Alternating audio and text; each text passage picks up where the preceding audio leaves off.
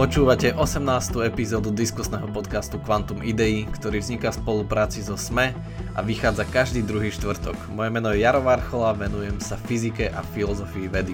A ja som Jakub Betinský, no a opäť som tu dneska za filozofiu. Posledné epizódy sme sa rozprávali o, o vzdelávaní, o tom prečo čítať knihy, o čom, ako sa vzdelávať a aký je vôbec zmysel toho všetkého poznania a poznávania, prečo by sme to mali robiť a robíme to stále viac a viac rokov. A úplne v poslednej epizóde, ktorú ešte ak ste nepočuli odporúčame, sme sa rozprávali s Jakubom o príbehu e, existencie, čiže o tom, ako sa sám človek pozerá na svoj život, na svoju existenciu, že či ju vníma ako celistý príbeh alebo nie. A dnes e, sa chceme pozrieť na to, ako sa človek pozerá na svet, na realitu a na to, ako sa tento pohľad mení s tým, aké nám veda prináša nové poznatky. Čiže reč bude o paradigmách vedy a o tom, že či veda môže byť pravdivá napriek tomu, že stále sa menia jej, jej závery a teórie sa menia, tie staré sú nahradené novými a vyvrátené, tak je vôbec, môžeme veriť tomu, čo veda hovorí dnes. Ale ešte predtým, ako začneme túto komplikovanú, ale veľmi dôležitú tému, tak Jakub, ako sa máš? Čo je nové sa mám dobre, ďakujem za opýtanie. A ja sa teším sa na dneska, lebo toto je veľmi zaujímavá téma, čiže to musím povedať ako prvé, že mám sa dobre, lebo sa teším na túto, na, tú, na túto diskusiu. A hneď prvé musím poslucháčom e, tak pošepkať, že, že dávajte si pozor, o akom druhu poznania e, budeme hovoriť, lebo toto je bude to výhradne o vede, ale nezabúdajme aj na filozofické poznávanie. Čiže či aj filozofia postupuje v paradigmách. No, ako, ako sa mám, som ti hovoril, že e, máme tu hrozne veterno dneska. Je to až tak nepríjemné, že tu trhá stromy lebo tu eh, je to, že Darem je také veľmi eh, jedna, hm, jedna, jedna mamina jedného Slováka, ktorý absolvoval túto štúdiu, neviem, či pred dvoma rokmi, tak povedal, keď tu raz bol na že Darem to je ako banská šťavnica. že je to také eh, vysokohor, no nie vysokohorské, že to také vrchovaté mesto, proste, že má to samý kopec, no, čiže keď tu fúka vietor, tak akože tu fúka vietor, že ide ti tu akože od, odtrhnúť skoro všetko. On pozeral to skoro, že 50 km za hodinu teraz. Takže celkom, no, je to ako auto v obci, takže...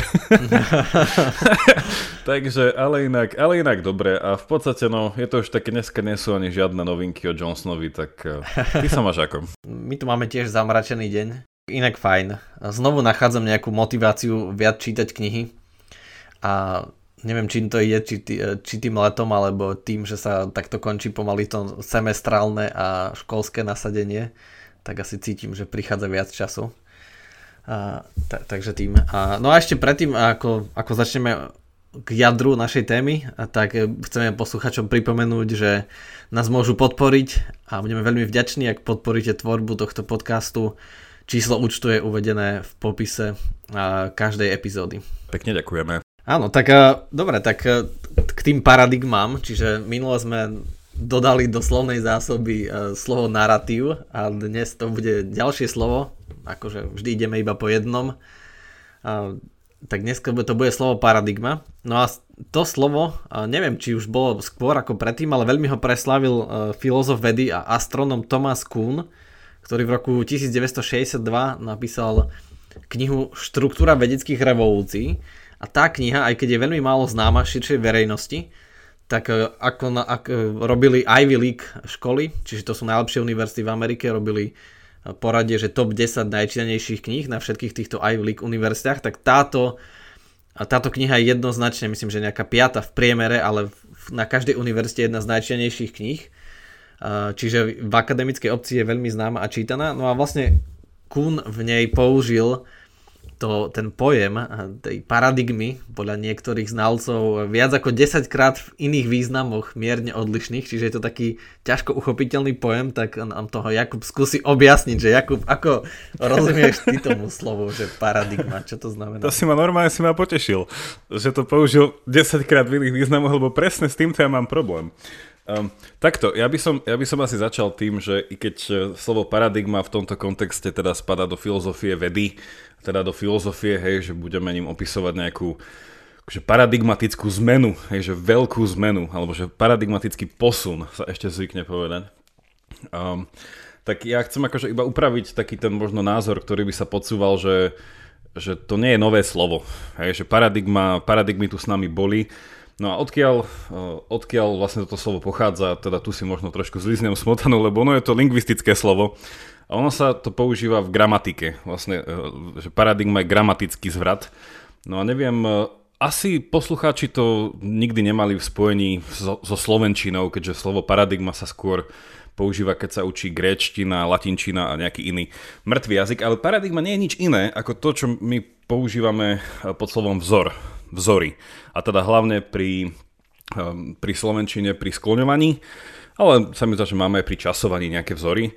Čiže napríklad, keď máme pre, pre skloňovanie vzory, ja neviem, ehm, že máme žena, ulica, dlaň, kosť Hej, tak tieto štyri vzory sú z gramatického hľadiska štyri paradigmy. Hej, že slovo paradigma je nejaký vzor, podľa ktorého sa niečo iné ohýba, mení, hej, a, teda v gramatike v jazyku. Čiže keď sa budete učiť latinčinu alebo grečtinu, tak tam vždy sú také slávne paradigmy. No a z toho vyplývajú dve veci. Prvá, pre mňa zaujímavá je, že, že slovo paradigma je, má svoju históriu, hej? A paradoxne tá história je nemenná. história významu slova paradigma neprešlo žiadnymi paradigmami. A doslova paradigma z latinčiny znamená para je, že pri, pri niekom, hej, že po boku niekoho. A to digma je od slova hovoriť, hej, alebo ukázať z latinčiny. Čiže doslova paradigma znamená, že ukázať bok po boku. Čiže to je v podstate, že mať niekoho za vzor, hej, že ide pri mne, ukazuje mi, učím sa od neho a tak ďalej. Čiže, čiže toto je jedna vec, že paradigma akože má ustálené použitie a druhá je, že, že paradigma zo svojej podstaty hovorí o nemennosti.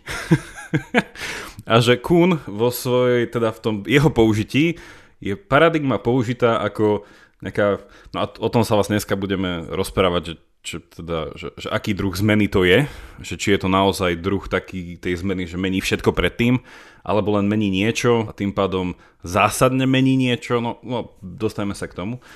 Čiže paradigma v tomto význame, v, tom, v tej filozofii vedy chce byť nejakým takým odrazovým mostíkom k niečomu inému. Hej, ale v tom klasickom použití paradigma je nemenná. Hej, že keď sa dneska učíte latinčinu, tak používate tie isté paradigmy, ktoré používal Cicero keď sa dneska učíte grečtinu, hej, istého, neviem, že tú atickú, tak používate tie isté paradigmy. Hej, že to, je, to je to na tom jazyku. Čiže teraz sa proste dostaneme, dostaneme aj k takému trochu posunutému významu slova paradigma mm-hmm. vo vede a filozofii vedy. Áno, čiže už aj Cicero skloňoval podľa žena, ulica, dlaň, kosť. Nie.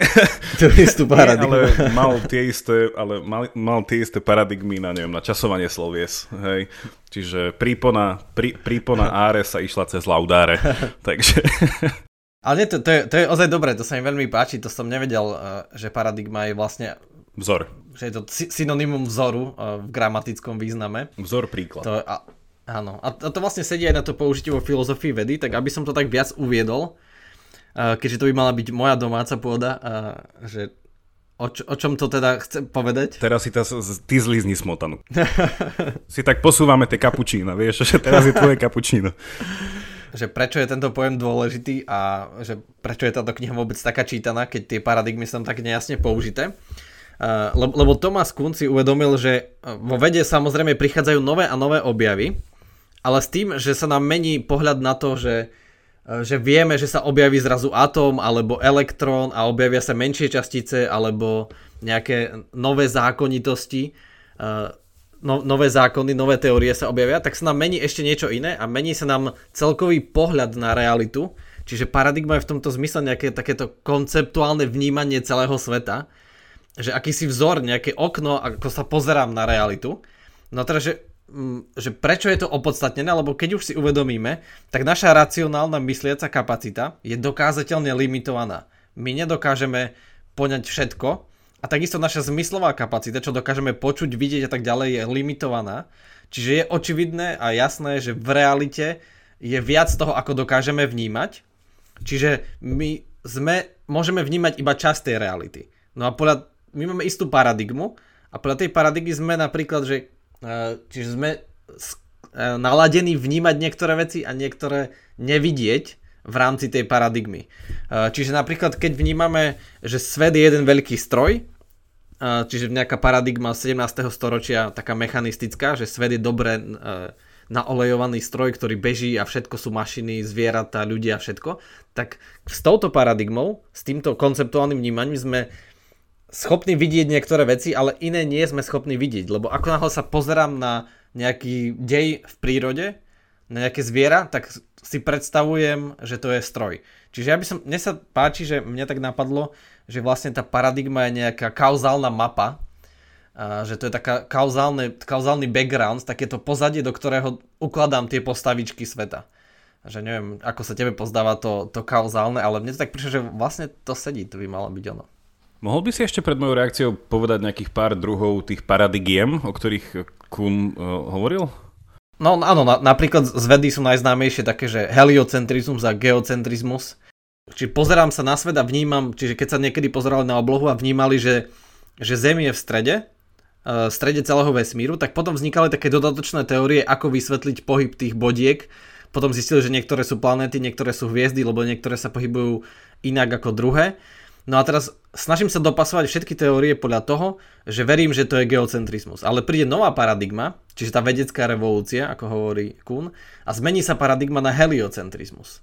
Že Slnko je v strede celého vesmíru. A potom sa zmení, že ani Slnko nie je v strede celého vesmíru, lebo vesmír je obrovský a Slnko je iba stredom jednej slnečnej sústavy, ktorá je na kraji galaxie. Alebo ďalšie také iné sú známe napríklad, niekedy bola alchémia, sa postupne zmenila na chémiu, čiže nevideli sme dovnútra, tak bola, bol pohľad na to, že, že sú nejaké substancie v každom, eh, v každom prvku a ja ich vieme nejakými pokusmi akože vyťažiť a potom z toho vyrobiť zlato len tým, že, lebo ešte sme nevideli dovnútra do elektronových štruktúr a obalov, alebo také veľmi posledné, napríklad veľmi taká čerstvá paradigma, ktorú ešte možno niektorí eh, neprešli touto vedeckou revolúciou je, že možno poznáte také ľudové príslovie, že starého psa nové triky nenaučíš. A to pochádza aj od toho a súvisí to s tým, že donedávna sme si mysleli, že nervové bunky sa nemôžu regenerovať a že v mozgu nevznikajú nervové bunky. A možno vám ešte niekedy starí rodičia vraveli, že pozor, nebuchni si hlavu, lebo už sa ti nikdy tie bunky neobnovia, alebo čo.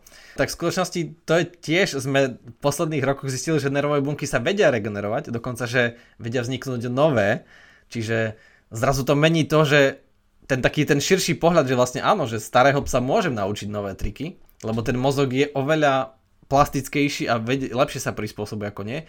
Čiže to je také, pre mňa tento príklad sa mi veľmi páči, lebo taká tá paradigma, lebo to je taká ľudová, že podľa toho sa niekedy inak vnímalo. Napríklad niekedy sa podľa toho úplne ľudové rozhodnutia mohli robiť, že niekto sa už 50 rozhodol, že už nemá zmysel sa učiť nový jazyk, lebo môj mozog už na to nemá. Ale teraz, keď sa zmenila tá paradigma, keď akože sa to hlbšie dostane do, do toho podvedomia, kolektívneho nevedomia, takého jungovského ľudí, tak teraz zrazu môžem byť viac motivovaný sa učiť aj v staršom veku a tak ďalej, lebo už vieme, rátame s paradigmou, že to v mozgu sa mení a tie bunky sú schopné sa regenerovať a dokonca vznikať nové. Čiže a takýchto akože vedeckých je samozrejme kopu Newtonov, Newtonov pohľad na statický vesmír, na statický čas, statický priestor oproti Einstein zmenil paradigmu, že vlastne priestor a čas sú relatívne a tak ďalej. A tak ďalej. Čiže takých je mnoho, mnoho, ale. Ďakujem za tieto príklady. Ja našim poslucháčom iba pripomeniem, že aj dneska nemáme ako striktnú predlohu, ale sme sa inšpirovali jedným článkom zase z našho obľúbeného eh, EONu a tento článok mal, hro, mne sa hrozne páčil ten uh, nadpis toho článku. To, to, to úplne bol taký, taký copywriting. Ten článok sa volal, že, že Paradigm Lost, čo je teda hra so slovíčkami na Miltonov Paradise Lost, čiže vlastne paradigma stratená. A ten článok končí takou krásnou vetou, že Every paradigm lost is compensated by wisdom found. Každá stratená paradigma je kompenzovaná na, novo nájdenou nejakou múdrosťou. Veľmi, veľmi pekný článok. Napísal ho uh, evolučný biológ a profesor psychológie David Baráš uh, z University of Washington. Čiže dáme na to linku, môžete si to prečítať, bolo to Veľmi e, pekné, pekné čítanie. No čo mňa, čo mňa na týchto paradigmách, teda už keď máme nejakých pár príkladov, a teda, že on tam spomína aj viacero príkladov z iných odvetví vedy, ak to správne takto poviem, že hovoril, že neviem, že, že psychiatrii, hej, že jedna z paradigiem bola sa v 1974 vyradila homosexualita, hej, ako mentálna porucha. Taktiež spomína, že paradigmou bolo, keď sa, neviem, prišiel na to, že schizofrénia má iný pôvod, ako sa myslelo Ďalšia paradigma bola, že keď sa prišlo vo výžive a vo vede, ktorá sa teda venuje výžive, sa prišlo na to, že, neviem, že nejaké tuky sú vlastne dobré a že môžeš jesť viacej vajíčok a že je to v pohode a tak ďalej. Celkovo darwinizmus pre neho bol veľká paradigma, potom neviem, že globál, tieto globálne zmeny čo do oteplovania sú pre neho veľká paradigma a tak ďalej. Že, že toto sú tie príklady. No a že čo mňa na tomto článku alebo na tomto celo, celkovom eh, pohľade na uh, zmenu vedeckého poznania cez paradigmy, že čo ma na tom zaujíma? No veľa vecí. Prvé, čo ma na tom zaujíma, to je, že, hm, že takéto, možno to, to čo si spomenul na začiatku, že takéto hm, lavírovanie v tom použití slova paradigma, lebo pre mňa paradigma v takom takom, že poriadnom zmysle slova, kde sa mi to páči, alebo kde vidím, že by to mohlo dávať zmysel, je, že je to taká, že, že, že fakt veľká zmena. Že je to taký, že fakt taký Big Bang koncepčný. A že, to je, že, to, že to ti fakt rozbije uh, tú koncepčnú schému, ktorou si chápal svet. A možno nie, že koncepčne, ale že, že nejaký z tých konceptov, hej, že jeden z nich, taký zásadný ti to rozbije. A to sa mi, to sa mi páči. Na druhej strane, že vidím, že, že paradigma sa potom v tomto článku začalo používať aj na také, nehovorím, že menšie zmeny, ale na také zmeny, ktoré už fakt ja nevnímam ako paradigmatické lebo pre mňa synonymum paradigmy v tomto kontexte, ako používa Kuhn, nie teda v tom už mnom spomínanom gramatickom, je také niečo, že, neviem, že paradigma je nejaká prízma. Je to proste že spôsob nahliadania. Je to nejaká tvoja východzia pozícia čo do nejakej tej naozaj tej, tej, tej koncepčnej bázy, že tvoje nejaké tie myšlienky, cez ktoré chápeš ďalšie myšlienky, že to narušenie nejakých prvotných premís, proste nejakých epistemologických. A to mi príde, že to musí byť fakt, že nejaká zmena, ktorá sa nedieje vo veľ, v mnohých oblastiach naraz, ale že skôr je taká nejaká, ale však teoreticky môže sa aj mnohých naraz, neviem, že to asi nie je podmenené, že musí byť e, nepravidelná, ale že, že vnímal by som to, že to musí byť nejakej že väčšej veci. No a že to, čo mňa na tom článku zaujalo je, bola taká malá zmena, e, neviem, či si to všimol, ale ten, ten autor hneď na začiatku v prvom paragrafe píše, že, že veda, je to taká klasická definícia vedy, že veda nám pomáha spoznať, ako svet funguje. Hej, že how the, how the world works. Čiže je to o tom ako, hej, že to poznáme. A potom neviem, že sa zvykne povedať, že filozofia o tom, že prečo, hej, že odpoveda na otázky prečo a tak ďalej a tak ďalej. No, z toho by vyplývalo, že tieto paradigmy sú presne v tomto. Že paradigmy sú v chápaní toho, ako svet funguje. Ale on tam v závere, tak nejako potichučku, pre mňa zvláštne, posunul aj to, že vlastne tie paradigmy sa týkajú aj toho, čo svet je. Nielen, že ako funguje, lebo tam to on nejako dával, celý, celý ten článok, bolo zaujímavé čítať, že síce tie paradigmy sa menia, ale je to vlastne spôsob fungovania sveta, že menia sa teórie, ale svet zostáva taký istý. Že, že, že ten svet je ne, nemenný, len sa mení a zlepšuje naše poznanie stále, že teda ako funguje, ako naozaj funguje. Toto bolo milné, nie inak funguje, ale ten svet sa akože nehybe. No na záver tam bolo akože také trochu, trochu, už som tam vnímal a to teda bolo zaujímavé v tom, že pre mňa ako filozofického padávana je toto zaujímavé, že, že ako už tam začal pracovať s niečím, čo ja by som nazval, že, že filozofická paradigma, hej, že on už tam začal pracovať s tým, že možno aj nielen to, že ako funguje svet, ale že čo svet sám je a či náhodou, hej, a toto už sa dostávame do nejakého metafyzického, idealistického teritória, že či to, ako my chápeme, že svet funguje, či to nie je ten svet, akým je. A že či proste zmenou paradigmy sa nemení aj povaha sveta. A toto bolo pre mňa fascinujúce, len mi to prišlo, že v tom článku to nepriznal. A, a nejako to tam tak na záver dal a to bolo pre mňa zaujímavé, že a toto je pre mňa prienik vlastne v to vedou a filozofiou a k tomuto teda ja mám viacero takých bodov, tu možno aj pre teba otázok, ale teda čo si ty o tomto myslíš, že, že je tá zmena paradigmy, že toho ako svet funguje, svet sa pritom nemení, alebo či to má aj nejaký hĺbší dopad na to, čo je svet?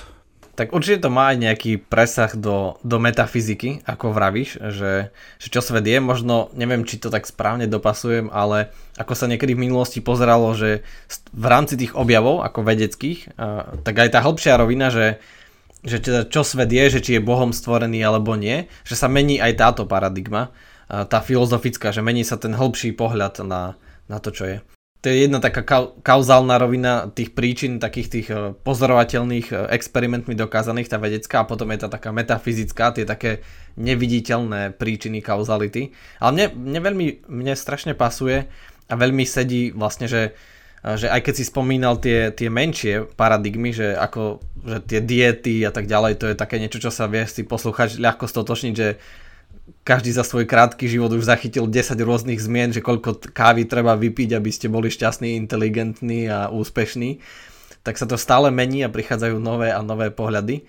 Že vlastne to, tá, také tie malé paradigmy sú také kauzálne predsudky, že ako tie veci fungujú a samozrejme to ide aj do tej filozofickej, metafyzickej roviny, že ako sa vôbec pozerám, že aký ten svet je a čo ten svet je, že na tej najhlbšej rovine, kde už neviem urobiť, neviem urobiť experiment. Ty si mi vlastne teraz dal odpoveď na to, že čo to znamená tá odpoveď na všetko, že 42.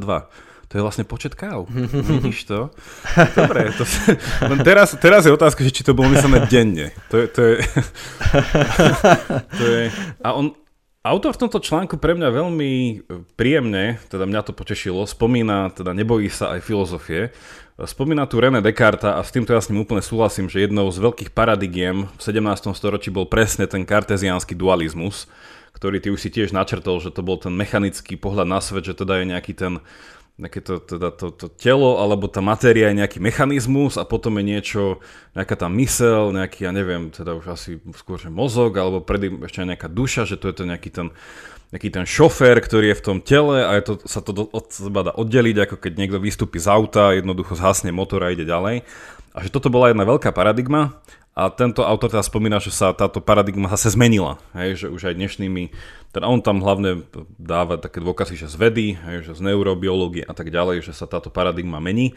No a čo mňa v tomto bode zaujíma, je, že, že tá zmena tej paradigmy, teda z, z môjho uhla pohľadu a vlastne z pohľadu histórie filozofie, tak tá paradigma sa v súčasnosti mení na spiatočnú paradigmu. Že to nie je pokrok akože, že, že z toho dualizmu, že ten pokrok nejakému monizmu, hej, alebo ja to zase, zase spomeniem k nejakému hilomorfizmu, ktorý je v niečom monistický, hej, že takáto ten, tam, ten, tá metafyzická paradigma, že ona sa iba zmenila v tom, že sa uznalo, že tá zo 17. storočia bola milná. A toto je pre mňa fascinujúce, že keď rozmýšľam nad paradigmami vo filozofii a vo vede, že vo filozofii to funguje úplne inak. Že vo filozofii je to teda ústami profesora Whiteheada, že, že, že filozofia je stále iba návratom a teda poznámkami počiarov k Platónovi. Že vo filozofii, že filozofia nie je progresívna, v takom slova zmysle, ako chce byť veda progresívna. Hej, že nie je inovatívna, nenapreduje, že, že predmet štúdia filozofie je úplne iný v tomto.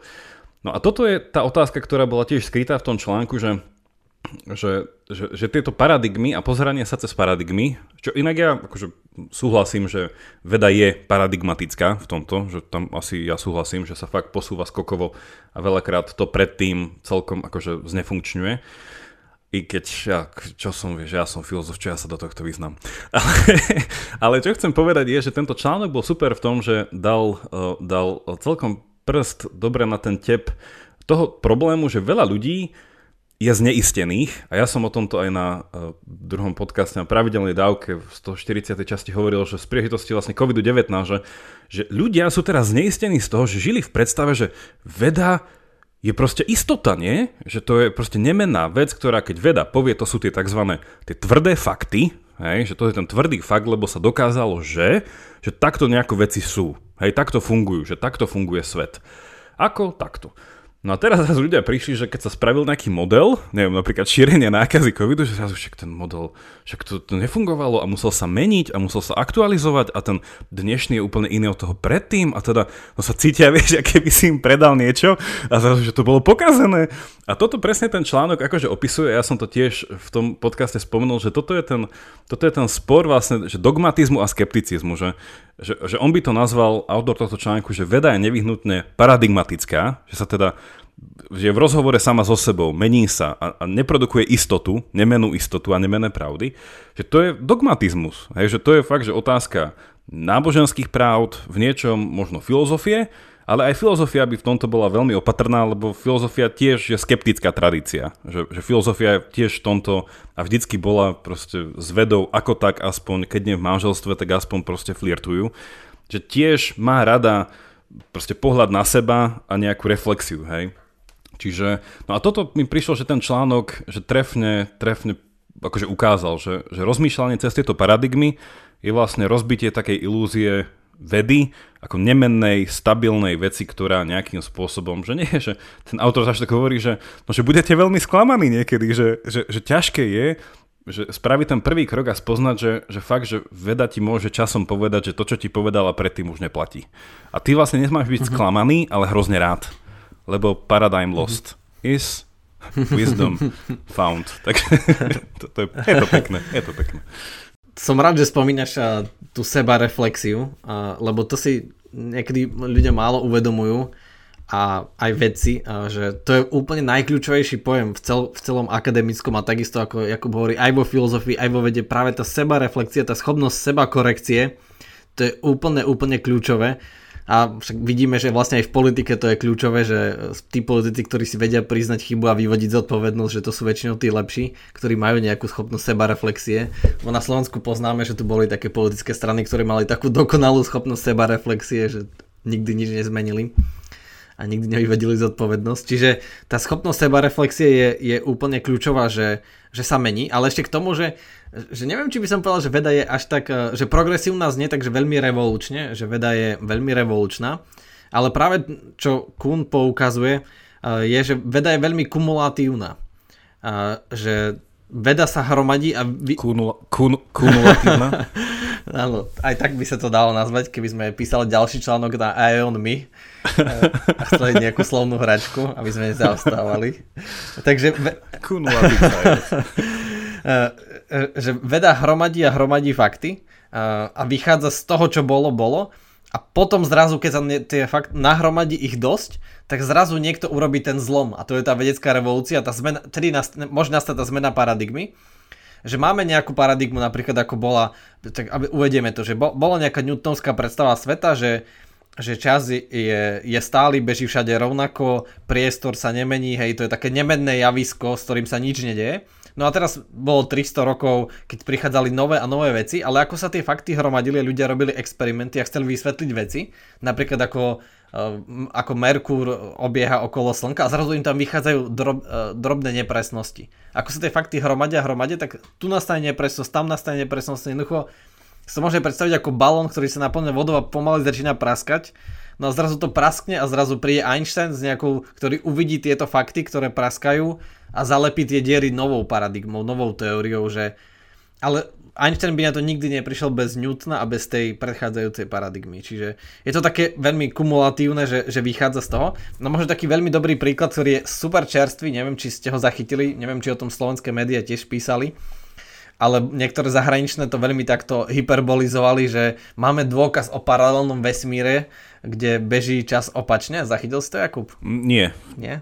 Bolo to na niektorých zahraničných aj takých akože lepších novinách, lebo, lebo to vyšlo vo vedeckých žurnáloch, že sa robí taký experiment v Antarktíde, kde najmenší šum uh, z okolitých rádio, žiarení a Wi-Fi a všetko možné. Čiže nad Antarktidou lieta už asi 4 roky nejaký balón, ktorý zachytáva kozmické žiarenie a mysleli si, že to je to zaujímavé, že, že zbierali tie fakty a tie výsledky boli pravdivé, že oni 4 roky niečo namerali, ale mysleli si, že to je somarina, to je šum a zrazu sa na to pozreli spätne ešte raz, že máme tu tieto fakty namerané, že čo... Uh, že skúsili zmeniť paradigmu. Tu je to, že, že pozerali sa na to v predchádzajúcom, že očakávame kozmické žiarenie, že príde z vesmíru a tak ďalej, zachytíme ho, bude také a také.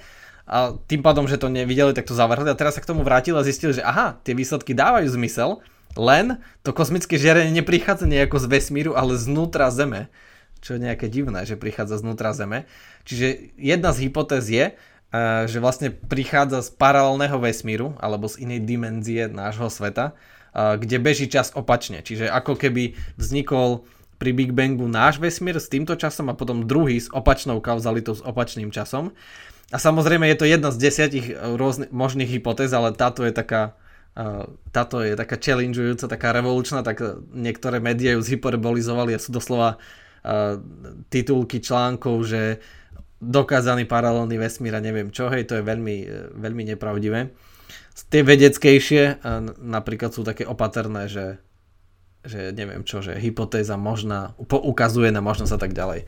Čiže to je, to je taký jeden, jeden príklad toho, že ako sa tie veci hromadia a potom sa to zrazu zmení. Čiže možno aj k tým, k tým COVID predpovediam, že, že presne, že musíme si uvedomiť, že to, čo predtým robili, že ono to nie je nepravdivé, že tá veda nie je omylná, že nemali by sme ju teraz haniť a spochybňovať tie modely. Len jednoducho svet je príliš komplikovaný a zložitý a tých parametrov je strašne veľa, neuveriteľné množstvo. a keď zrazu získame nejaký ďalší insight, čiže máme už nejakých, neviem čo, obrazne poviem, že 100 faktov a získame ďalších 10 a už máme 110 faktov, tak sa nám môže zmeniť úplne výsledok toho modelu. Ale to neznamená, že tých 100 faktov predtým bolo zlých. Čiže napríklad keď niekedy robili nejakú vedu, neviem, ešte Gréci, že pozorovali som, to neznamená, že ich pozorovanie boli nepravdivé. Len ich nevedeli správne vysvetliť, lebo sa na to pozerali cez zlú paradigmu, cez zlú prizmu sa na to pozerali. Že oni namerali možno dobré veci, lenže keď to chceli dopasovať silou mocou do toho, že Zem je v strede celého vesmíru, tak im to nesedelo, lebo mali túto zlú paradigmu. Ale oni to, čo namerali, bolo pravdivé, čiže veda aj keď uh, nerobí nejaké revolučné skoky a iba kumuluje tie fakty, tak to na to Kuhn e, pekne poukázal, že aj vtedy to je užitočné. Lebo ono to sa musí naplňať, naplňať tá nádrž a potom to praskne zrazu. Niekto, niekto geniálny sa na to dokáže pozrieť inak ale to, čo sme všetko predtým robili, to je pravdivé a užitočné. Ja napadlo, keď si hovoril o tom paralelnom eh, vesmíre, kde čas ide späť, mňa neprestane udivovať, ako eh, populárna eh, sci-fi imaginácia filmov úplne stíha s najnovšími trendmi, lebo ja som pred týždňom videl film, ja neviem, či sa mi na Netflixe bol, ale ja ne, nepamätám si teraz ten názov, lebo nevyhodnotil som no, extrémne pozitívne, ale ten film bol presne o tomto istom, že boli proste, že sa, že sa stretali vlastne dve, dve, dva paralelné svety, pričom v jednom išiel čas po našom, v druhom šiel späť a vlastne zápletka bola toho, že ten hrdina stretal, sa myslím na Netflixe to bolo, ja si na to spomeniem, dám na to linku, ale no toto je úplne fascinujúce, že všetci to stíhajú, to je úplne čo No každopádne, že toto je napríklad jedna z tých mojich otázok, že a to je asi ten, zase, že ten Kuhn a tých 10 rôznych spôsobov, ako sa používa slovo paradigma, lebo že ak by sme si zobrali to slovo, že vedecká revolúcia, hej, že tá jeho kniha v tých vedeckých revolúciách, tak v tomto, že v niečom je to ako keby tá hra s tými slovičkami, že, rev, že revolúcia a reforma. Hej, lebo keď vlastne, ako keby keď robíš revolúciu, tak by si mal v úvodzovkách prekopať základy, že necháš kamen na kameni, že je to vlastne z toho slova otočiť sa, hej, ako že revolve, že je to takých 180 stupňov. A reforma je také, že kde tu zaplátaš, že, ale nechávaš ten, ten, tento základ. Na toto mi príde, a preto, že v niečom moja malá kritika, i keď priznám sa, že nečítal som tú Kunovú knihu, že voči tomu, že, že to slovo paradigma je viacej metaforické ako vedecké, čo je akože fajn, lebo to, akože nemám s tým žiadny problém, že sú slova, ktoré sa používajú ako metafory. A metafora je v tom, že, že paradigma nikdy nechcela znamenať a nikdy nemôže znamenať úplnú zmenu. Hej, že tak sa to nejako prezentuje, že, že zmena paradigmy je úplne, úplná zmena. No nie je, je to významná zmena, je to veľmi veľká zmena, ale samozrejme, že to nie je zmena všetkého, lebo keď som ja na začiatku používal také slovné spojenie, že, že, že koncepčná zmena, tak čo som tým ja zmysel, myslel je to, že by sme úplne zmenili akože význam základných konceptov, neviem, ako hore-dole, že dole je hore, hore je dole, či by sme napríklad vynechali koncepty, že už nepotrebuje koncept času a priestoru, alebo že prídeme, že nie je to o tom, že prídeme s časopriestorom, lebo to vyšlo z konceptu času a priestoru, ale by, že by sme povedali, že je iba čas, nie je priestor, alebo niečo takéto. Že toto by bola pre mňa paradigmatická koncepčná zmena a osobne si myslím, že k tej nedojde, lebo z istých dôvodov ale že vnímam, že táto Kunová akože paradigma je že zmena vo veľkej miere, ale stále ponechávajúca veľa vecí dozadu. A teda, že iba som chcel toto ukončiť tým, že aj v tom článku bolo také pekné, a to je nadväz, nadväznosť na to, čo si hovoril, že tá kumulatívnosť vedy, e, tak hovoril aj autor tohto článku, že, že presne je to takéto newtonovské, že, že vidieť ďalej vo vede, poznať viac, je postaviť sa na tie ramená tých obrov, že ono je to vždycky ísť cez niekoho. Nie, že úplne, že vyškrtnúť ho a začať od znova, lebo však na čo? To by sme fakt museli jednoducho zničiť všetko náradie, všetky labáky, všetko a ísť povedať, že OK, ja teraz vymyslím niečo vlastné ako mikroskop, ale nenazvem to mikroskop, nazvem to zväčšovač, ja neviem. Čiže to bolo hlúpe. Takže v tomto mi to príde také, že to slovo paradigma je metaforické, ale chápem chápem, že, že aký by bol napríklad naozaj tá zmena tej paradigmy, neviem, že medzi Newtonom a Einsteinom, že, že, že chápem, ale nie je to že doslovná paradigma aj v tomto. Ale tam sa možno, akože, že Kuhn nemôže nenechať taký ten trošku pôvodný význam slova paradigma, že predsa je to niečo nemenné. Že, že, po, že inak to poviem, že paradigma v gramatike, v jazyku pomáha zmene istého slova na báze nejakého nemenného základu. A tá zmena toho slova môže byť radikálna, môže byť veľká, ale stále tá paradigma je chápaná ako nejaký blueprint, ako nejaký vzorec, ako nejaký proste popis, nejaký set informácií, z ktorého môžeš vytvoriť niečo radikálne nové. Ale stále je tam nejaký ten počiatočný tento. Uh-huh. Hej, to, je, to je veľmi pekne povedané, vďaka Jakub. Uh, presne, a možno to, čo je nemedné, keď akože hovoríme, že, že, že základ je to nemedné, tak to je tá povaha vedy. Že povaha vedy je nemedná a tie experimenty a výsledky sú ozaj dôveryhodné. A práve, že a keď to sú nazvané, že vedecké revolúcie, tak to, čo sa mení, je práve tá paradigma a to je ten náš pohľad. Náš pohľad na svet, ktorý nikdy nemôže byť úplne vedecký, lebo to je taký, to je príliš holistický, konceptuálny, že to je o tom, že ako vôbec tomu dokážem porozumieť. Že keď mi nejaký prístroj nameria 10 ampérov, čo je inak strašne veľký prúd, uh, tak to je pravda, ale teraz, že keď mi nameria 10 ampérov, neviem, z niečoho niekde, takže ako to tam vzniklo a tak ďalej, ten pohľad za tým, ten sa môže meniť. Ale že ten fakt je, je dobrý, že tá povaha vedy je dobrá.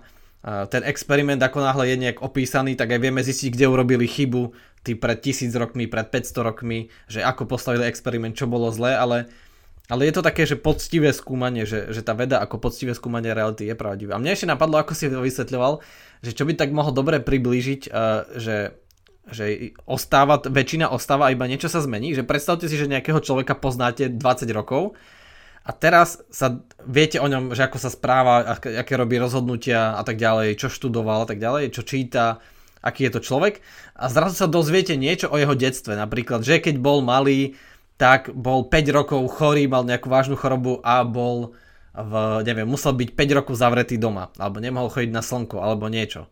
Tak zrazu vám akože niektoré veci viete si doplniť, že to, vy si toho človeka poznali a ve, ve, akože viete o ňom, ale možno ste niektorým veciam nerozumeli, že prečo robí a prečo sa bojí toho a neviem čo, prečo má možno uh, agorafóbiu, to je že strach z otvoreného priestoru nejakú malú, alebo zase klaustrofóbiu, alebo neviem čo, hej. Že zrazu vám niektoré veci docvaknú. Vďaka tomu, že sa dozviete nový fakt. Čiže to je také, že, že takto presne aj v tej vede, že my máme kopu faktov a zrazu sa dozvieme nejaký nový fakt a ten možno spôsobí akurát tú domino kľúčovú reakciu, takú tú reťazovú, že, že zrazu nám, nám tak docvaknú tie kauzálne vysvetlenia my príjem, že aha, možno je to inak, že možno ten čas je relatívny a možno tam to sedí, že keď po, položím, že ten čas nie je stály, ale relatívny, tak možno mi ostatné veci zapadnú. Asi aj tie paradigmy, neviem, či si Jakub pamätáš, ale tam na tom článku, e, v tom článku bol taký pekný záver, e, kde tam zacitoval nejakého bývalého vojaka z Iraku. Áno, áno. Ktorý, áno, ktorý, aj, ktorý, ktorý v nejakom podcaste tiež povedal, že keď na, ako v reakcii na tie paradigmy, na tie vedecké revolúcie, že, že preč, že, že bol som v Iraku a viem, aké ťažké je držať rovno a mieriť akože tú, tú zbraň Takže prečo tí veci nedržia akože rovno, ale stále menia a menia? Tak na tom, na tomu krásne autor odpovedal, že, že to je jedna vec, ktorú veda nikdy nebude robiť a to je, že držať stále rovnako akože tú paradigmu, že, že práve že to, to by nemalo ľudí odrádzať od toho, že veda je nedôveryhodná, že sa mení, ale práve naopak, že tým, že je niečo schopné seba reflexie, tak to je práve že veľmi dôveryhodné späť k tým politikom a ľudia, ktorí sú schopní seba reflexie, že ktorý napríklad, neviem, keď sa deje nejaký polovojenský konflikt alebo niečo také, nejaké hraničné situácie, tak e, krajina, ktorá je schopná akože svojich vojakov ešte neviem, že spätne súdiť, reflektovať svoje činy a tak ďalej, že chyby sa robia, ale keď to vieme spätne reflektovať, tak to je iné, ako keď potom sa snažíme prepisovať históriu a, dávať vyznamenania vrahom a, a tak ďalej a tak ďalej. Čiže tá schopnosť seba reflexie by mala byť práve, že vzbudzovať vo vede ešte väčšiu dôveryhodnosť to sme možno teraz ponúkli takú morálnu paradigmu, že, že ak sa nemeníte, tak zmente paradigmu a že, a že čo sa nemení je zlé práve, že, že ak niečo príliš zostáva také isté, tak vtedy pochybujte. Áno. Ale hej, to bol pekný príklad, ja som to, teraz som si to našiel ten článok presne, že, že to bol nejaký v Iraku nejaký vojak a že, že že strieľať na pohyblivý cieľ, tak, že on sám vie, aké ťažké je strieľať na pohyblivý cieľ a že či by sa tá veda nemohla trošku zastaviť a, a nemeniť sa ako taký chodiaci zajac, uh, skákajúci sem a tam.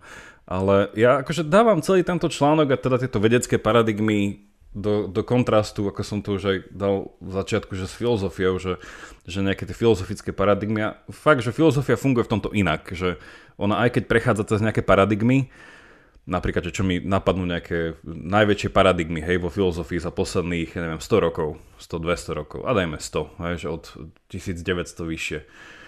Tak neviem, že jedna by bola, že Nietzsche, to bola paradigma, nie, že Boh je mŕtvy, to bola hrozne veľká morálna paradigma.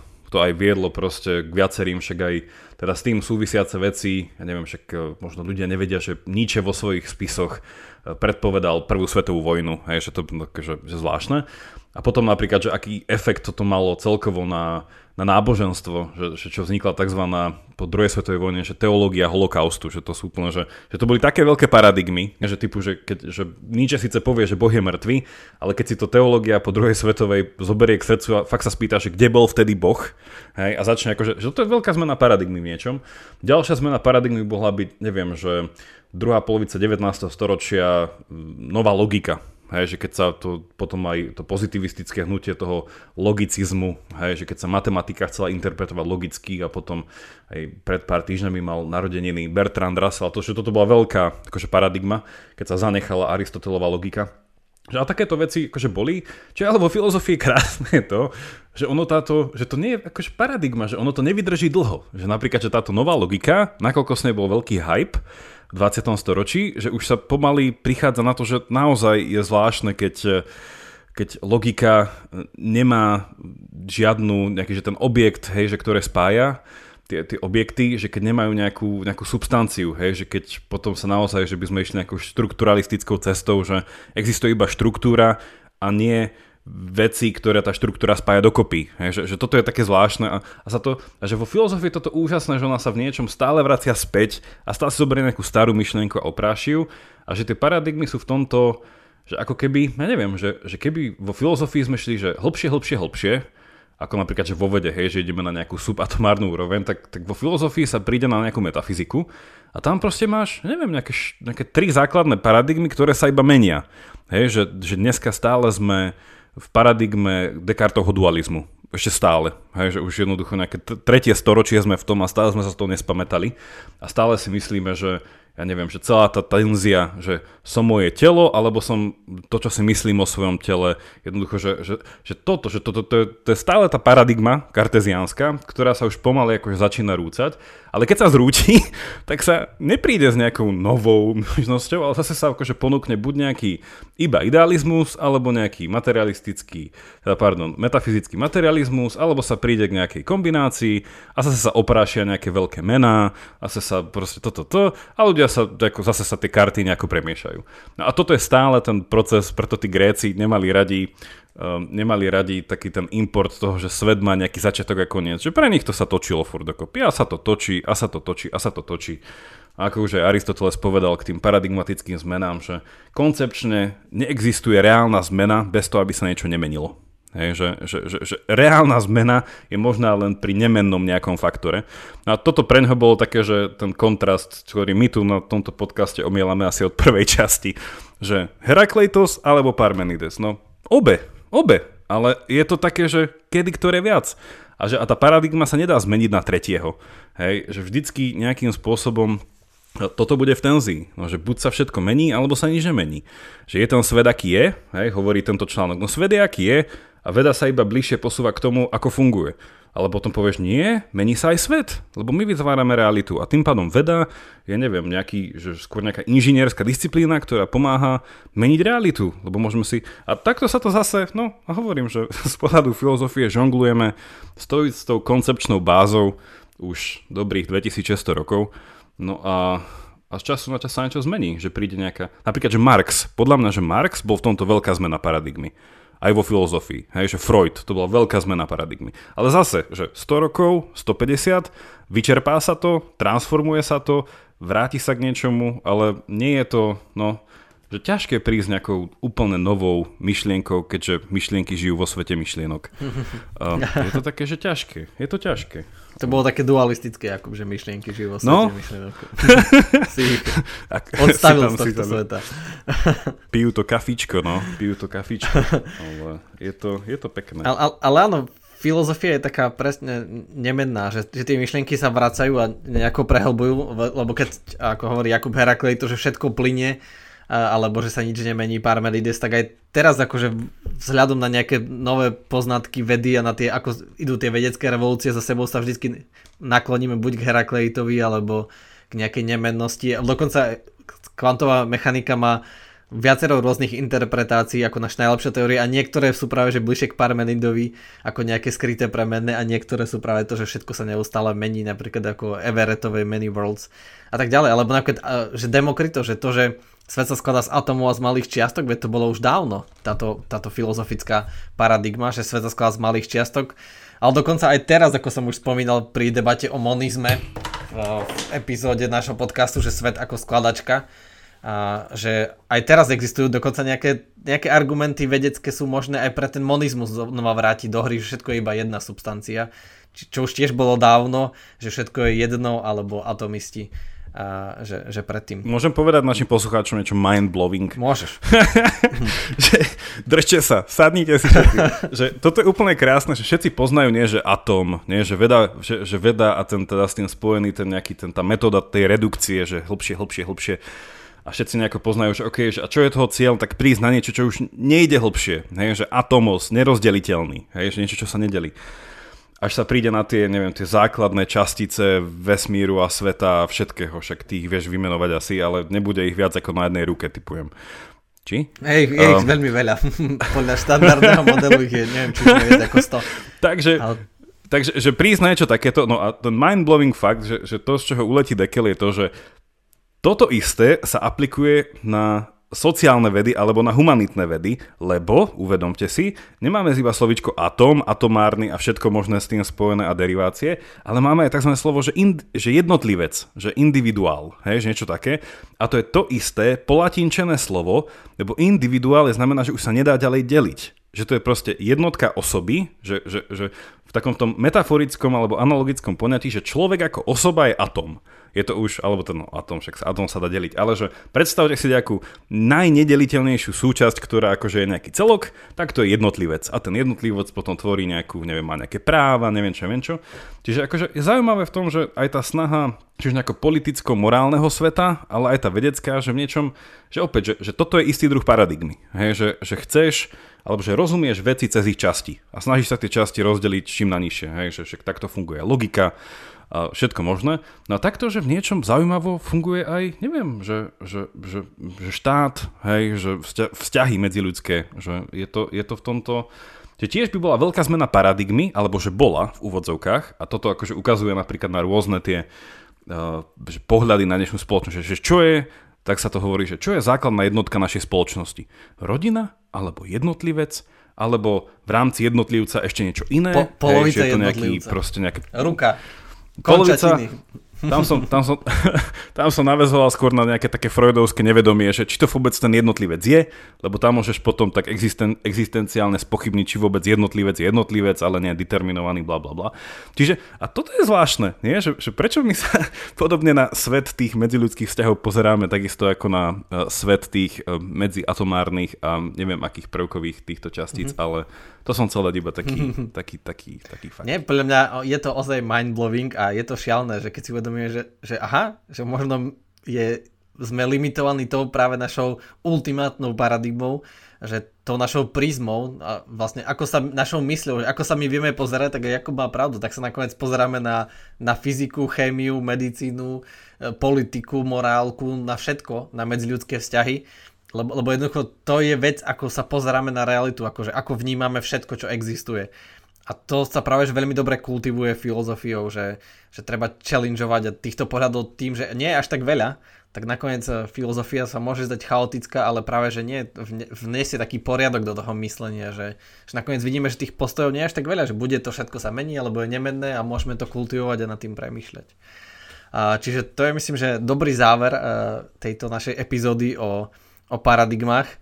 Tak sme, som zvedavý, že nakoľko sa zmenila vaša paradigma uh, pri tejto epizóde, alebo paradigma o tom, že o čo majú byť podcasty.